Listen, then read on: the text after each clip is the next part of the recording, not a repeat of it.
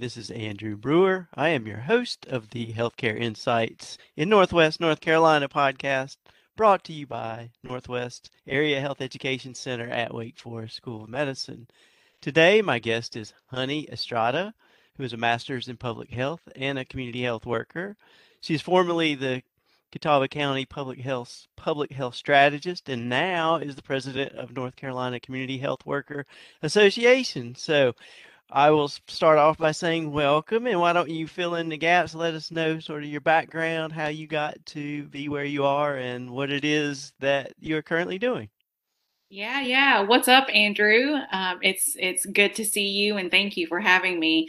Um, yes, so very excited. I recently transitioned to serving as the president of the North Carolina Community Health Worker Association. So, all things CHWs, uh, very passionate about this workforce. I personally am a community health worker myself. Um, and I think, you know, it's, it's been a long time coming. There is so much energy surrounding CHWs right now, especially with the pandemic. And talk about leveraging a pandemic to elevate a workforce there is no time like the present. And so we're, I'm just excited and thrilled to have an opportunity to share with you um, and the listeners about all things CHWs and what we so passionately do every day. Well, great. Well, let's start out. Let's back up a little bit and kind of give an overview of what a community health worker is and how it's evolved from um, what it was and what it's becoming and where do you see it going so a lot yeah. lot a lot covered in that question um, so i say this a lot in my circles and i will say this here um, i have always known that chws were really hot and sexy and now a lot of folks believe that CHWs are really hot and sexy too. And so CHWs have been around for a long time, a long time. Um, back in the day, we were known as lay health workers. And so, really, if you look at a community health worker, these are trusted individuals within their communities. They look like the communities they serve, they speak the language, they understand the cultural norms of those communities, they understand what ticks, what works, what doesn't work. They understand the challenges that these communities face and how to really address those challenges. We it's so difficult to cover the breadth of community health workers because we cast such a wide net. We are mamas, we're wives, we are interpreters, we are liaisons, we're advocates, we work in hair salons, we work in clinics, we work at hospitals, we work in public health, we work um, in community-based organizations. So we are we are everywhere. And in my opinion, I think there there is a place for ACHW in almost every single industry because CHWs bring something that's really special. CHWs equal trust and CHWs equal access. CHWs can build and bridge relationships. When we're looking specifically at healthcare, um, of course, what we what we know about the pandemic and what we what happened is we've, we've, we've always known that disparities existed, and all COVID did was shine a light on those disparities. And who did we call upon? we called upon the community health workers. When we look at vaccination rates, um, I know personally in my experience, and I'm going to be very transparent, looking at the numbers, um, initially the numbers and the, the, demographics, it was very white.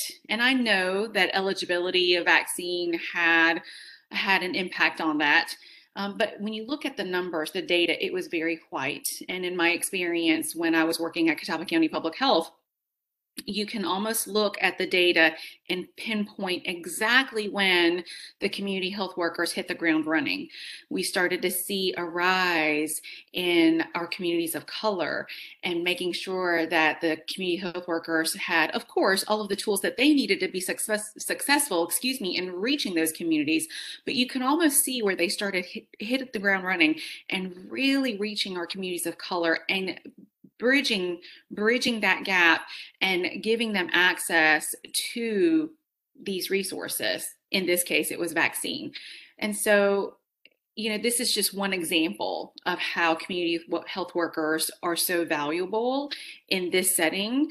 Um, so it's going to be interesting to see what this looks like especially once we move out of the pandemic and then we move into recovery. It's going to be really interesting to see how all of this plays out um, well, the picture you're painting feels like the CHWs are really the boots on the ground in the community doing um, the connecting um, as a extender of the healthcare system and an enabler of people who are needing to utilize the healthcare system. So did I did I summarize that?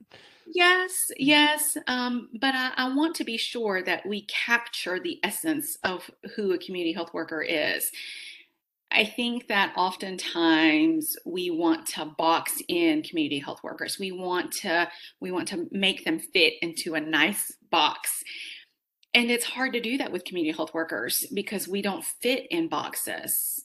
And you know, and I know that there's a lot of discussion about medicalizing CHWs and understanding that they can do so much more. We as CHWs, we can do so much more than just work within this box, within this very narrow scope. It's not always very prescriptive.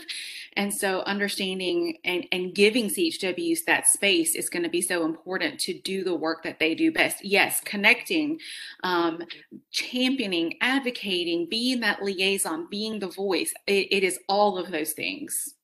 So it could be interpreted, I guess my interpretation is health workers for the community, but they're re- you're really saying it's more community health and those working to create better health in the community. Absolutely. Yes. Yes. Yeah, so I always kind of saw it backwards as like they're just an extension of the healthcare system and trying to prevent readmissions and just really looking at it from a health system standpoint. But really, it should be we should be looking at it from a community system and a community community yeah. gr- capacity and and you know healthier community functioning system.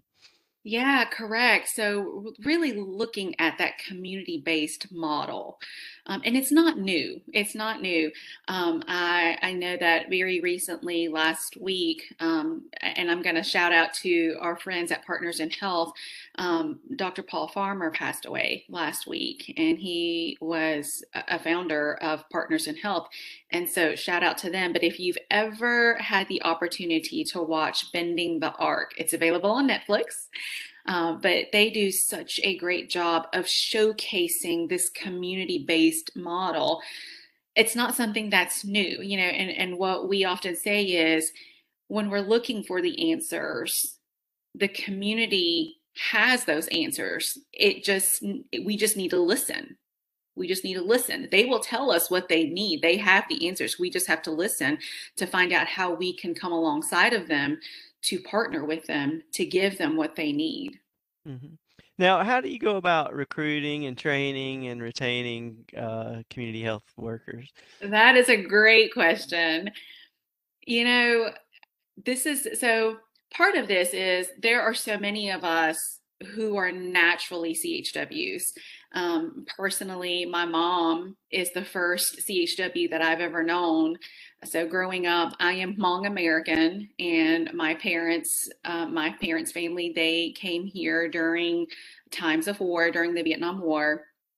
And um, my mom, so we first, I was I was born in Fresno, California, and my mom worked as a Head Start teacher for for several years, and I remember going with her to friends' houses, and she would support them in filling out applications or reading um, reading labels and and teaching them how to access things and connecting them to resources. And so my earliest memory of a community health worker is is my mom did she have the training to do that? No. That's just what she did. It's just who we are as community health workers. And so one could argue, yes, there is specific training that is needed. But then again, on the flip side of that, there are community health workers, again, that community based model that CHW who is so embedded in the community that he or she does not even realize that he or she is a CHW. I, that certainly was the case for me. Um, was doing this work all along and and did not, you know, supported my family, supported friends, supported um, individuals who had questions, and did not even realize that I was doing CHW work until I learned more and was like, oh hey, that's me. That's what I'm doing, you know. And so um, recently there has been a push or the the movement is that we move to certify community health workers. And there are some states who have pushed forward with certification. There are some states that have not.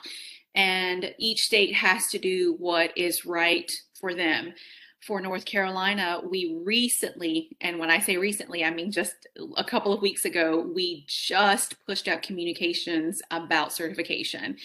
And so there are two tracks that we're looking at at the association. We're looking at the standardized core competency training, uh, which we call SECT, or the legacy track. Now, the legacy track is still in development, but I'll start with SECT. SECT right now is currently being taught within community colleges. And so there's there's a few community colleges sprinkled throughout the state that are teaching the curriculum. And the instructors had to have completed uh, Train the Trainer with our two master trainers. These individuals, Erica and Jennifer, are our master trainers, and they are the co authors of our curriculum. So trainers have to go through train the trainer before they can teach the standardized core curriculum at the community colleges. Once a CHW enrolls in this course and completes it at 80%, they're going to come out to the other side and, and achieve certification. So we just pushed out communications about that a couple of weeks ago. So it's a very exciting time. Um, and we pushed out communications to the instructors who then pushed it out to the CHWs but it's it's pretty exciting. So CHWs who completed the course in 2020 and 2021 will will be certified. So, you know, applause is all around. We're super pumped about that.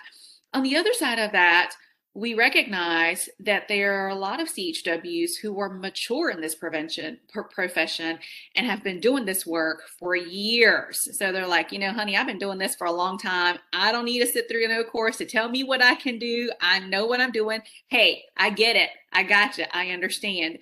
And so we have developed, we're, we're currently developing the legacy track and this is really honoring CHWs who have been doing this work for a long time.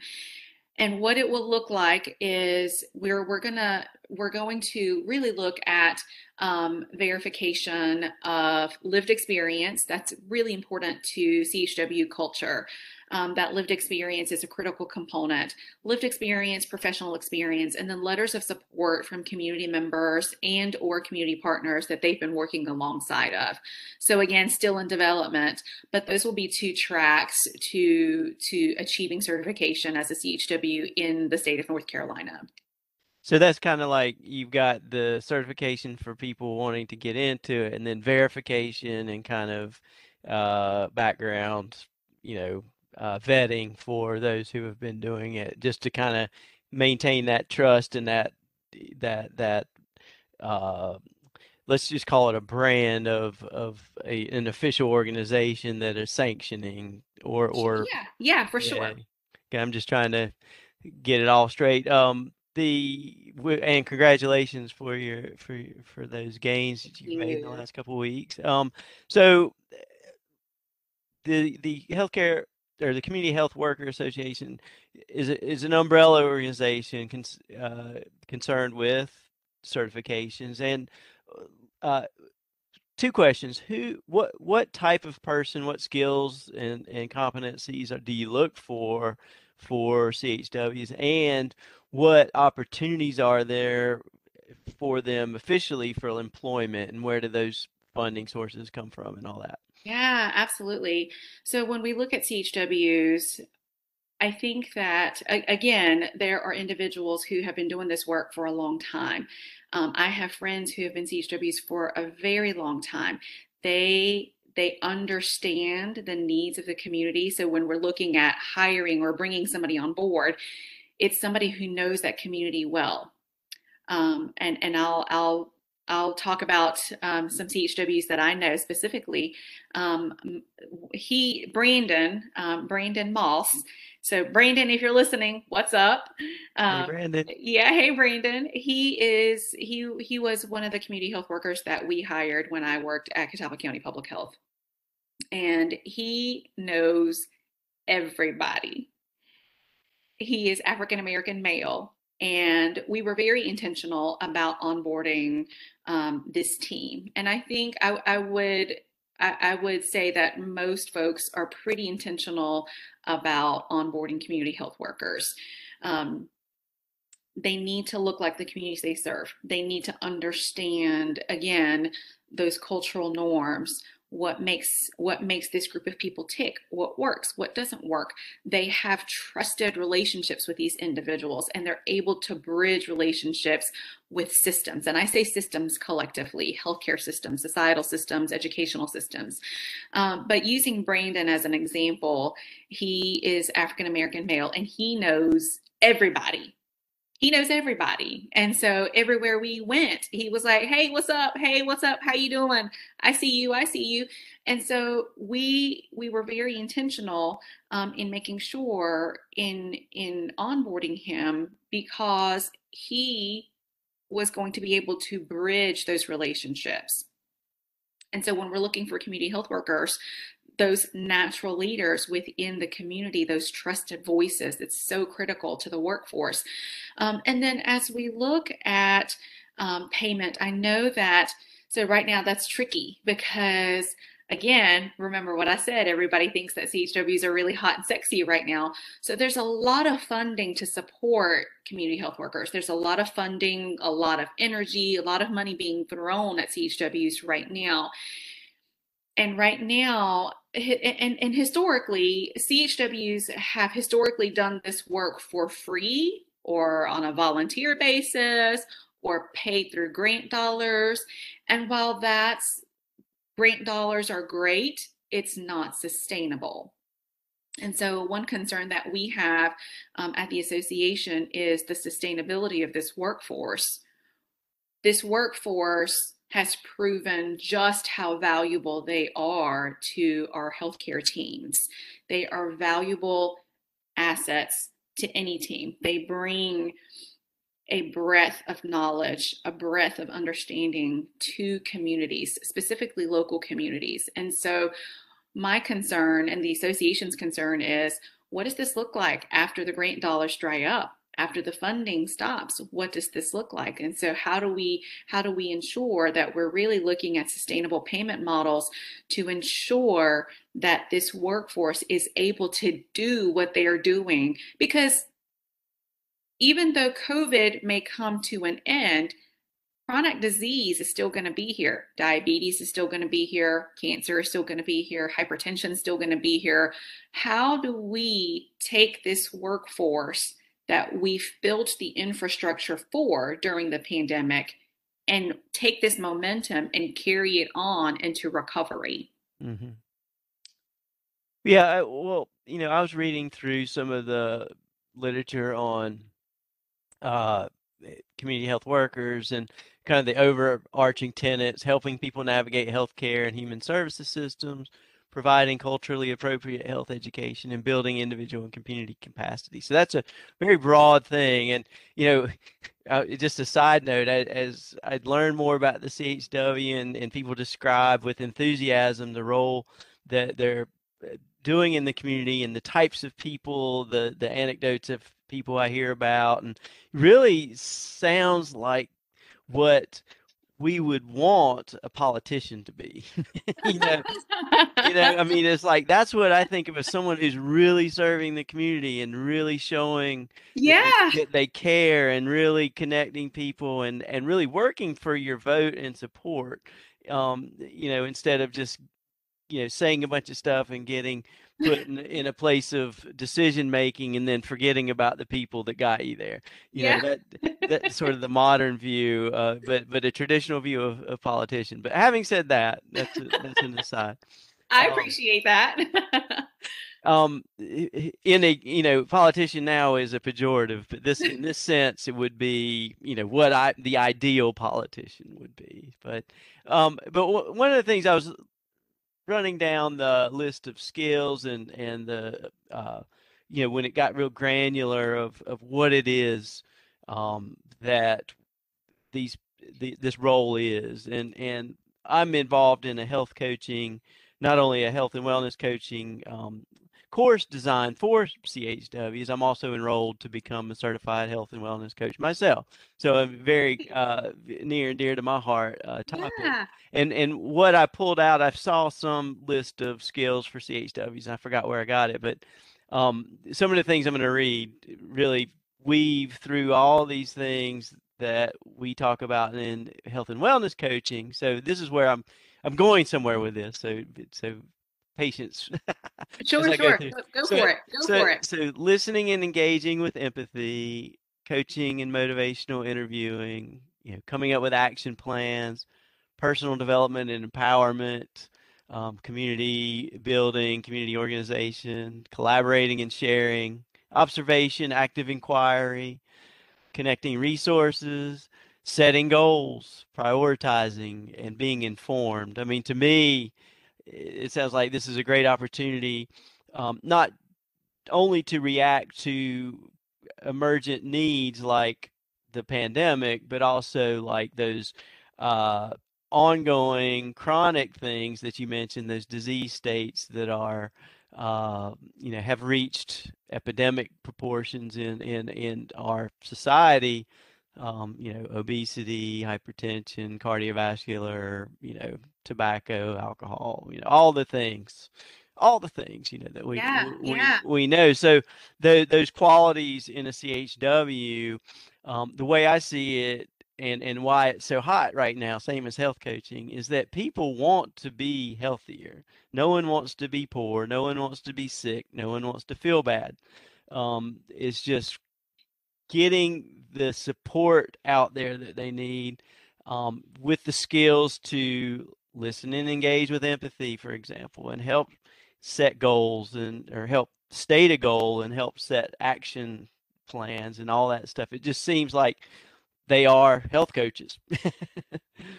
yeah, you know, it's interesting you should say that because I know, you know, so shout out to NCAHEC, um, who I know you you are are, are with. Um, so they are a strong partner for us at the association and one of the modules. So we were looking at developing specialty training modules for CHWs, and one of those modules is centered around health coaching. Mm-hmm. Um, because yes, absolutely, um, CHWs also serve as coaches for the community members that they serve and the families that they work with. Yes, it's very similar in all of that. So yeah, absolutely. You know, I think that um, along with all of this um, comes the discussion of health equity. You know, and and as we look at health equity if you look at the core, the core of health equity is racial equity. And who better to serve and who better to lead efforts than CHWs?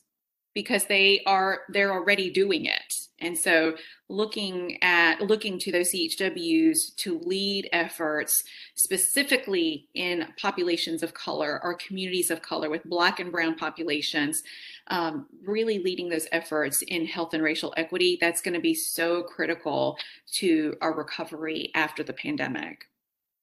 Um, and where, you know, people talk, often talk about root causes and, and, and, and getting, you know, sort of shining light on those. But we've been doing that for years, and and my my where I kind of lose focus and and kind of get impatient with it is like yeah, yeah, we know this stuff. So what are we doing to progress? You know, what are we doing to solve these things? And one of the things is, you know, that personal and development and empowerment piece where, you know, getting individuals in a community to believe in themselves and to say, well, there's a lot of things I can't control. Um, there's a lot of things I can advocate for, but right here, right now, the things I can control are my own behaviors and maybe I could live healthier. Maybe I could uh, change my lifestyle and therefore create that um, momentum for positive change. And then that's infectious. That's contagious. You know. So from from the individual piece out, I think is where I see the greatest uh, opportunities for real systemic change, but back to the individual and taking one person at a time within a community and empower, you know, getting them to feel empowered that they can make a change. What do you Yeah. what do you hmm say about that? Yeah, absolutely.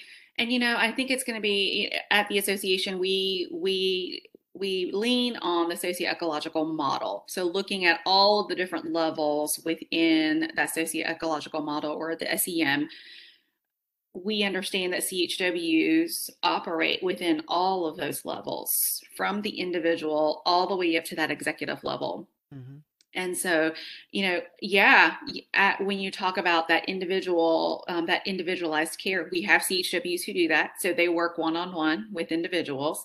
We have CHWs who work at an organizational level. We have CHWs who work all the way up to that policy, executive level policy, um, and to really impact change. And I, I think that's that's what makes CHWs so special is their ability to really impact change at all those different levels. And you're absolutely right. I think that you know when we look at communities and talking about because here's the thing everybody's at a different place in their health journey you know health is not a destination it is definitely a journey and what sets CHWs apart is the fact that they have that lived experience. They understand the struggle. They've been there.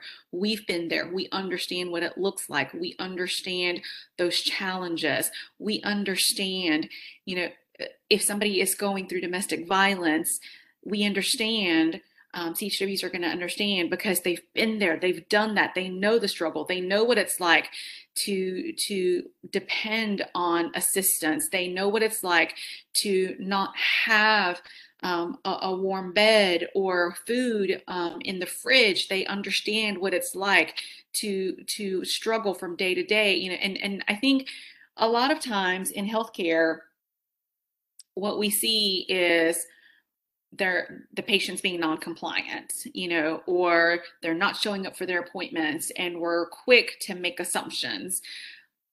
But if we look a little bit further what we realize is that well maybe they can't show up because they don't have transportation.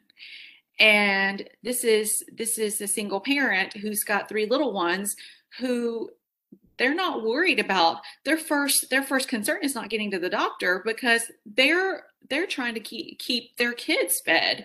They're wondering where their, their next meal is going to come from you know? And so chws understand what that looks like. And when you place a chw in that healthcare team that chw can say let's take a look at all of this. Who else better to address social determinants of health than the folks who understand it themselves, the CHW. And so, absolutely looking at that individualized care is going to be so critical and making sure that they have exactly what they need in order to achieve healthy outcomes. That's going to be pivotal for us. Well, I, you know, as you were talking, I'm, I'm just thinking of, you know, there, you mentioned there's a lot of funding and I realize there's a lot of energy around this and, and, um, you know, so the dollars are flowing. There seems to be an infrastructure that can can make a difference, but I still have seen, or I, I, I think about it, and I have seen uh, in the past also, you know, perverse incentives being set up. Uh, you know, building organizations based on this need, and then because if you solve the need, then the funding goes away and your reason for being goes away Um, so it's like we you need to keep bringing clients to feed the system. So we just grow instead of strength based. We look at you know let's point fingers and find the blame so we can shift it and create new problems to solve with more money. It just seems like a a, a never ending uh, self fulfilling system, and that's the criticism I would have over that. And I'm not saying I subscribe to that. I just have heard this, you know, that point of view. So, um, you know, uh, it seems like boots on the ground in the in the midst of where the need is is the right place for it. Um, and I'm trying to come up with a question, but I, but I, you know, just do you have a reaction to what to what I just shared? Well, so yeah, I think, you know, what we're looking when you talk about that root cause, again, that brings me back to health equity, racial equity. I think what we need to call out is the fact that yes, this is a broken system. And we have to get comfortable with being uncomfortable in these spaces. We need to challenge the system there is there are racial inequities. There are i mean there's there's issues of classism all, all the isms right? All the isms. And so really looking at how do we push forward? How do we create a better tomorrow? How do we create a system that is sustainable? What we have currently does not work and so I think it's going to be critically important to ensure that we have CHW voices at the table to advance these discussions. We need to have them at the table to lead these discussions.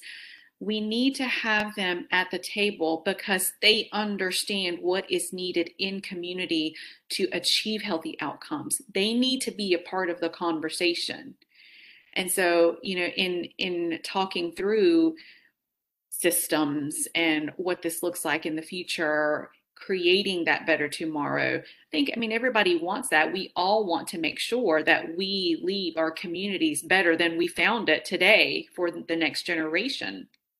And so, in order to do that, we need to make sure that these voices are included at the table, that they are part of the conversation they need to be the ones leading the efforts. And so that, you know, when you're talking about root causes, I mean, I think that the issue of racial equity is loud and it's it needs to be addressed and it's not going to you know that it's not going to fix itself by tomorrow i mean we're talking about issues that are systemic and and we are breaking down walls that are as wide as the ocean and as tall as mountains. It's not going to happen in a day. It's going to take a while for us to to find resolutions. But really centering CHWs, um, which is of course what I'm all about, um, but really centering CHWs and making sure that they have a seat at the table and a voice and a safe space to share. I think that's going to be really important for us as we move forward. Yeah, thanks for that. I mean, I, I you know we we point to the systemic isms and um, it seems eh, like I've heard that phrase the same energy that created the problem cannot be used to solve it. And so instead of focusing on what has happened in the past I always like to be pro something instead of anti something so pro health pro peace pro love instead of anti this anti that um, I think that's there's room for that in the conversation to grow, and I think the focus on well, we can't do this because of this problem in the past keeps us stuck there. You know, yeah, and, yeah, and, and I've and I've just heard this.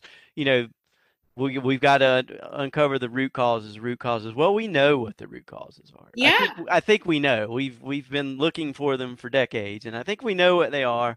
And now is what what are the strengths? And I think what you're pointing a painting a picture of is the strengths are the people in those communities who are the ones who are advocating for healthy change and and that yeah. can be systemic change that can be individual uh, behavior change and all the things the whole spectrum in between so absolutely um let's see. Uh, again, I go back to the politician because you, you, you the, thing that you described, the conversations and that seat at the table, and and and you've talked about some of these people are volunteers. Well, you know that's not that sustainable too. As the It's challenge, not. as the challenge grows, and the the scope of what a CHW does. Now, back to that question, like brass tacks, who like in Catawba County, it sounds like the public health had had employees who were CHWs. What are some of those other what are some of the other models that you see?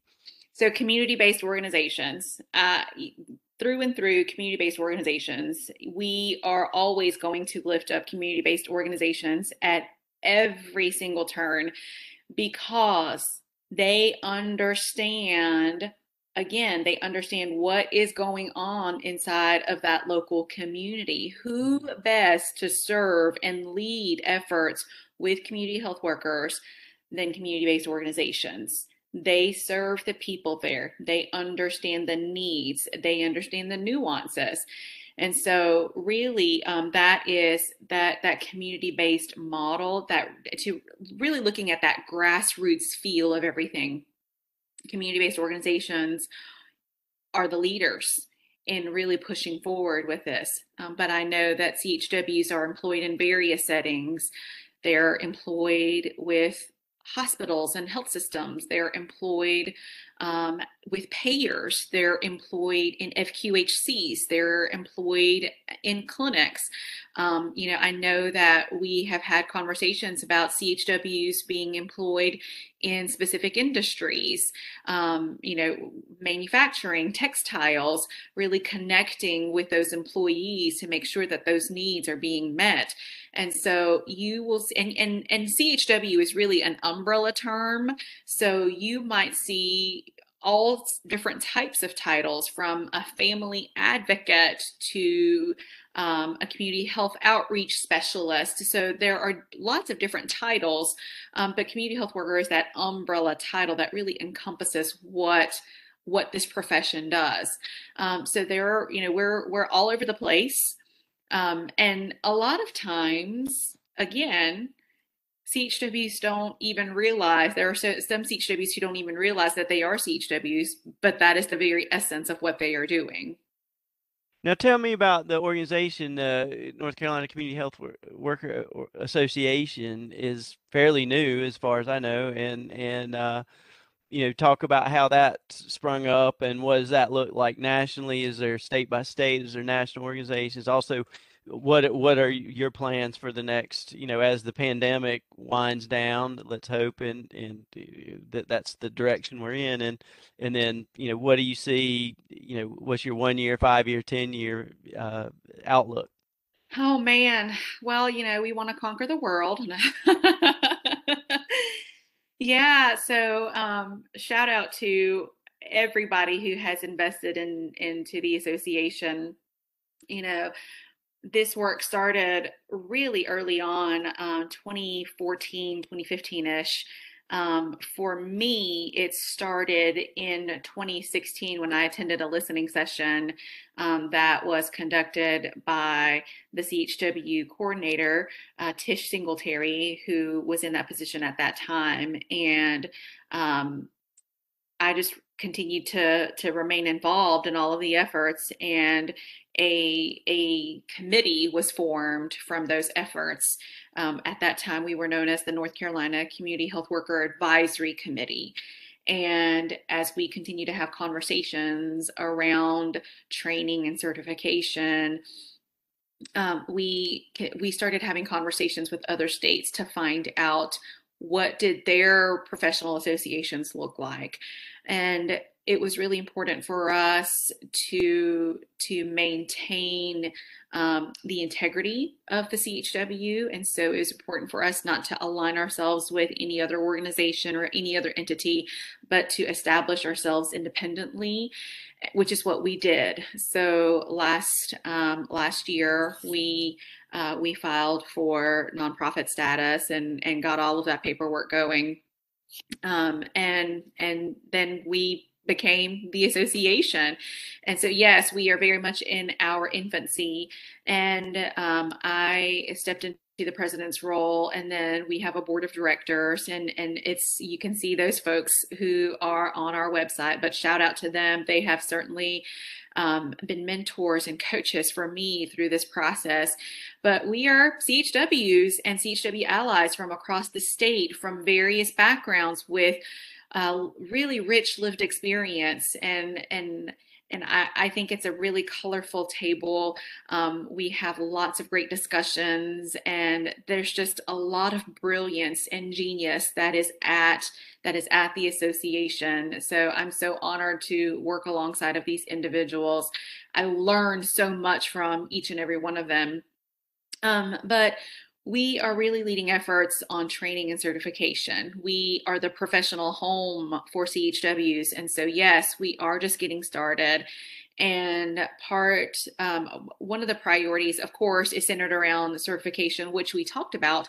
But the other, the other priority for me is to reach CHWs in local communities. I know I've had lots of conversations with lots of CHWs within the past couple of weeks who have reached out to say, hey, how do we get involved and what can I do to, to what excuse me, what can I do to support the association? And I'm flipping the question because we do not want to be prescriptive. We want to ensure that we are coming alongside of CHWs in their local communities and supporting what they're doing. They're the ones leading the efforts. We are here to support them. And so, CHWs, if you're listening, the association is here for you. We're here to support you and the work that you're doing. We want to come alongside of you and support your work. Um, it we do not want to stop any local efforts or prescribe how to do work. We understand that communities differ one from the next, and so it is not the role of the association to say this is how you need to do work we're looking to you to tell us what you need and and and the tools you need to be successful and how we can advocate for that. Um, one of the things that we are getting ready to um, to do is have listening sessions region by region to really understand the needs and wants of CHWs across the state. So, looking at the six Medicaid regions within the state, um, we'll go in order one through six and talk to CHWs in in each of the regions to understand from them what do they need? What do they want? How's training? Um, give us feedback on certification because we want to make sure that all of these efforts are CHW led and CHW launched. Now, what kind of uh, membership are you looking to build, and and as you know, beyond just the certification stuff, and so and just general support? Would that would belonging, becoming a member, uh, get grant you resources and and ways to communicate with others and all those things. So what what do you see happening on that front? Absolutely, Andrew. I think that so this is just a tease um, but we don't because we haven't decided for sure yet. So I'll I'll give you a quick tease. But as we talk about membership, we're really looking at offering the first year because we are in our infancy, and this is this is our inaugural year, our first year of of of, doing work. Um, and so we're we're thinking about offering the first year of membership for free for CHWs.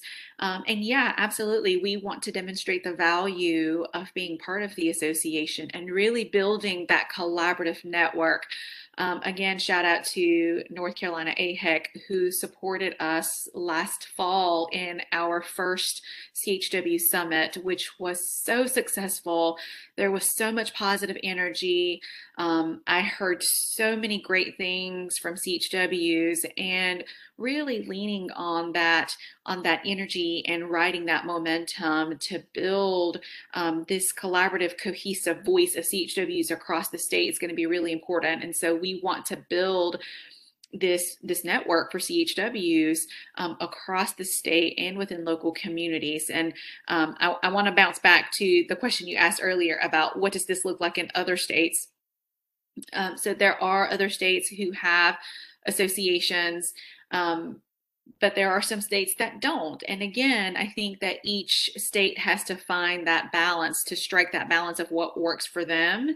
And so I know that we have talked um, at length with lots of other states to find out best practices and challenges and what works and what doesn't work and how did you navigate this over here and coming up on a you know this this project over here how did you guys make that work? And so um, we do have really strong relationships with uh, the Southeast uh, Regional Network. There is a, a regional network of, of um, CHW associations in the Southeast. And then, yes, nationally, um, with the National Association for Community Health Workers, we are um, we are in close communications with them as well. Um, in also the CHW section of APHA, so American Public Health Association. We work closely with that section as well. So, some strong partners um, across state lines, and then some really strong partners nationally that we've aligned ourselves with. And what part of uh, what part of what you're doing as a statewide organization um, is involved with growing, say, a volunteer network, and how would people get get involved if they were interested? Yeah, so right now, um, because we are just starting, so if you visit our website, there is going to be a little button that says connect with us.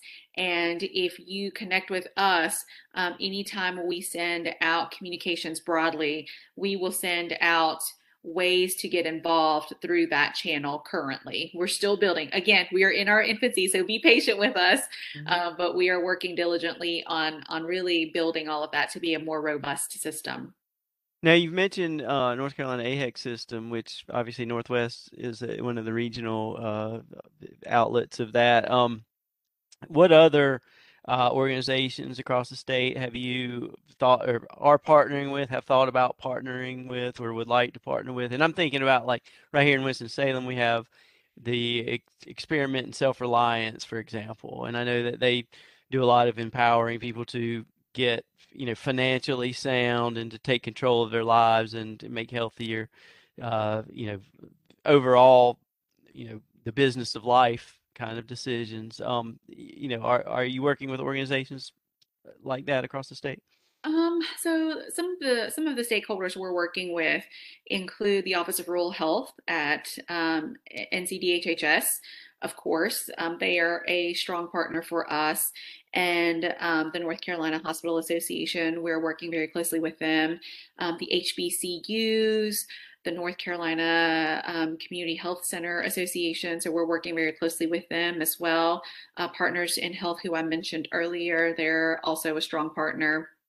Um, but as far as those um, more localized organizations, no, we do not have partnerships with them yet.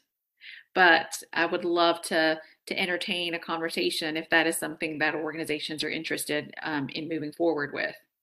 So, as an organization, you know, there's this training element, certification element. Is is uh, uh, is there I'm I'm thinking that this may be true, it may not be, but probably a large percentage of your time is grant writing.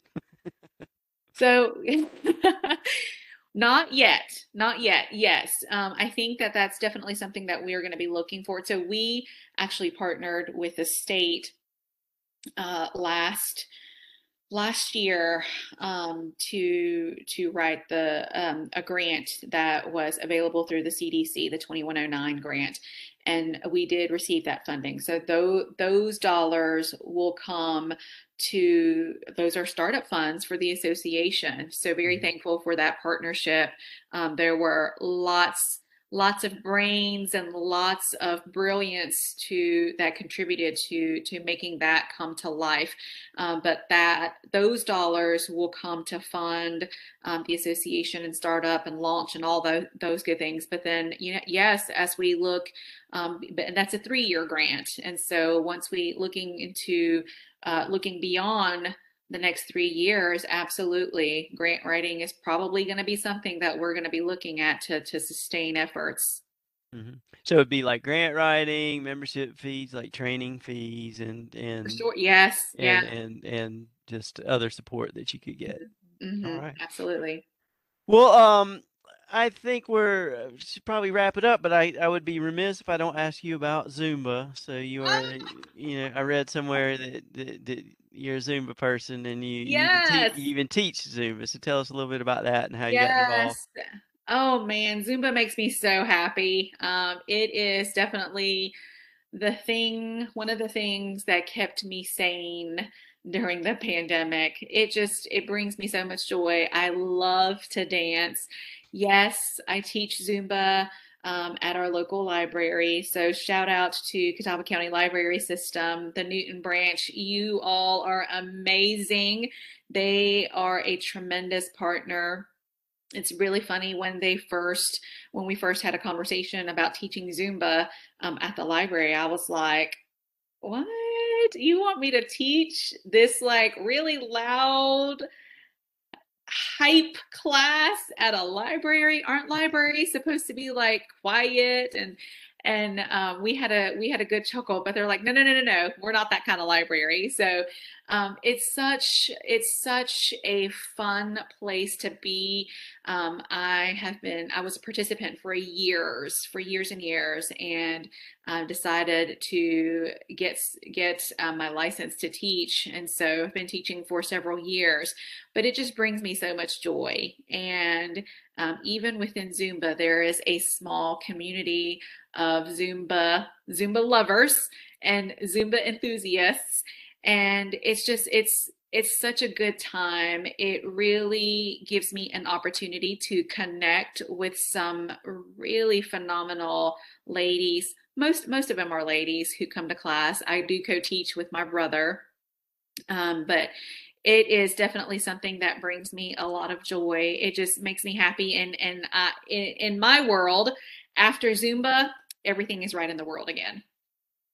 I, I hear you on that. Dancing will make put a smile on most people's faces. So, so great.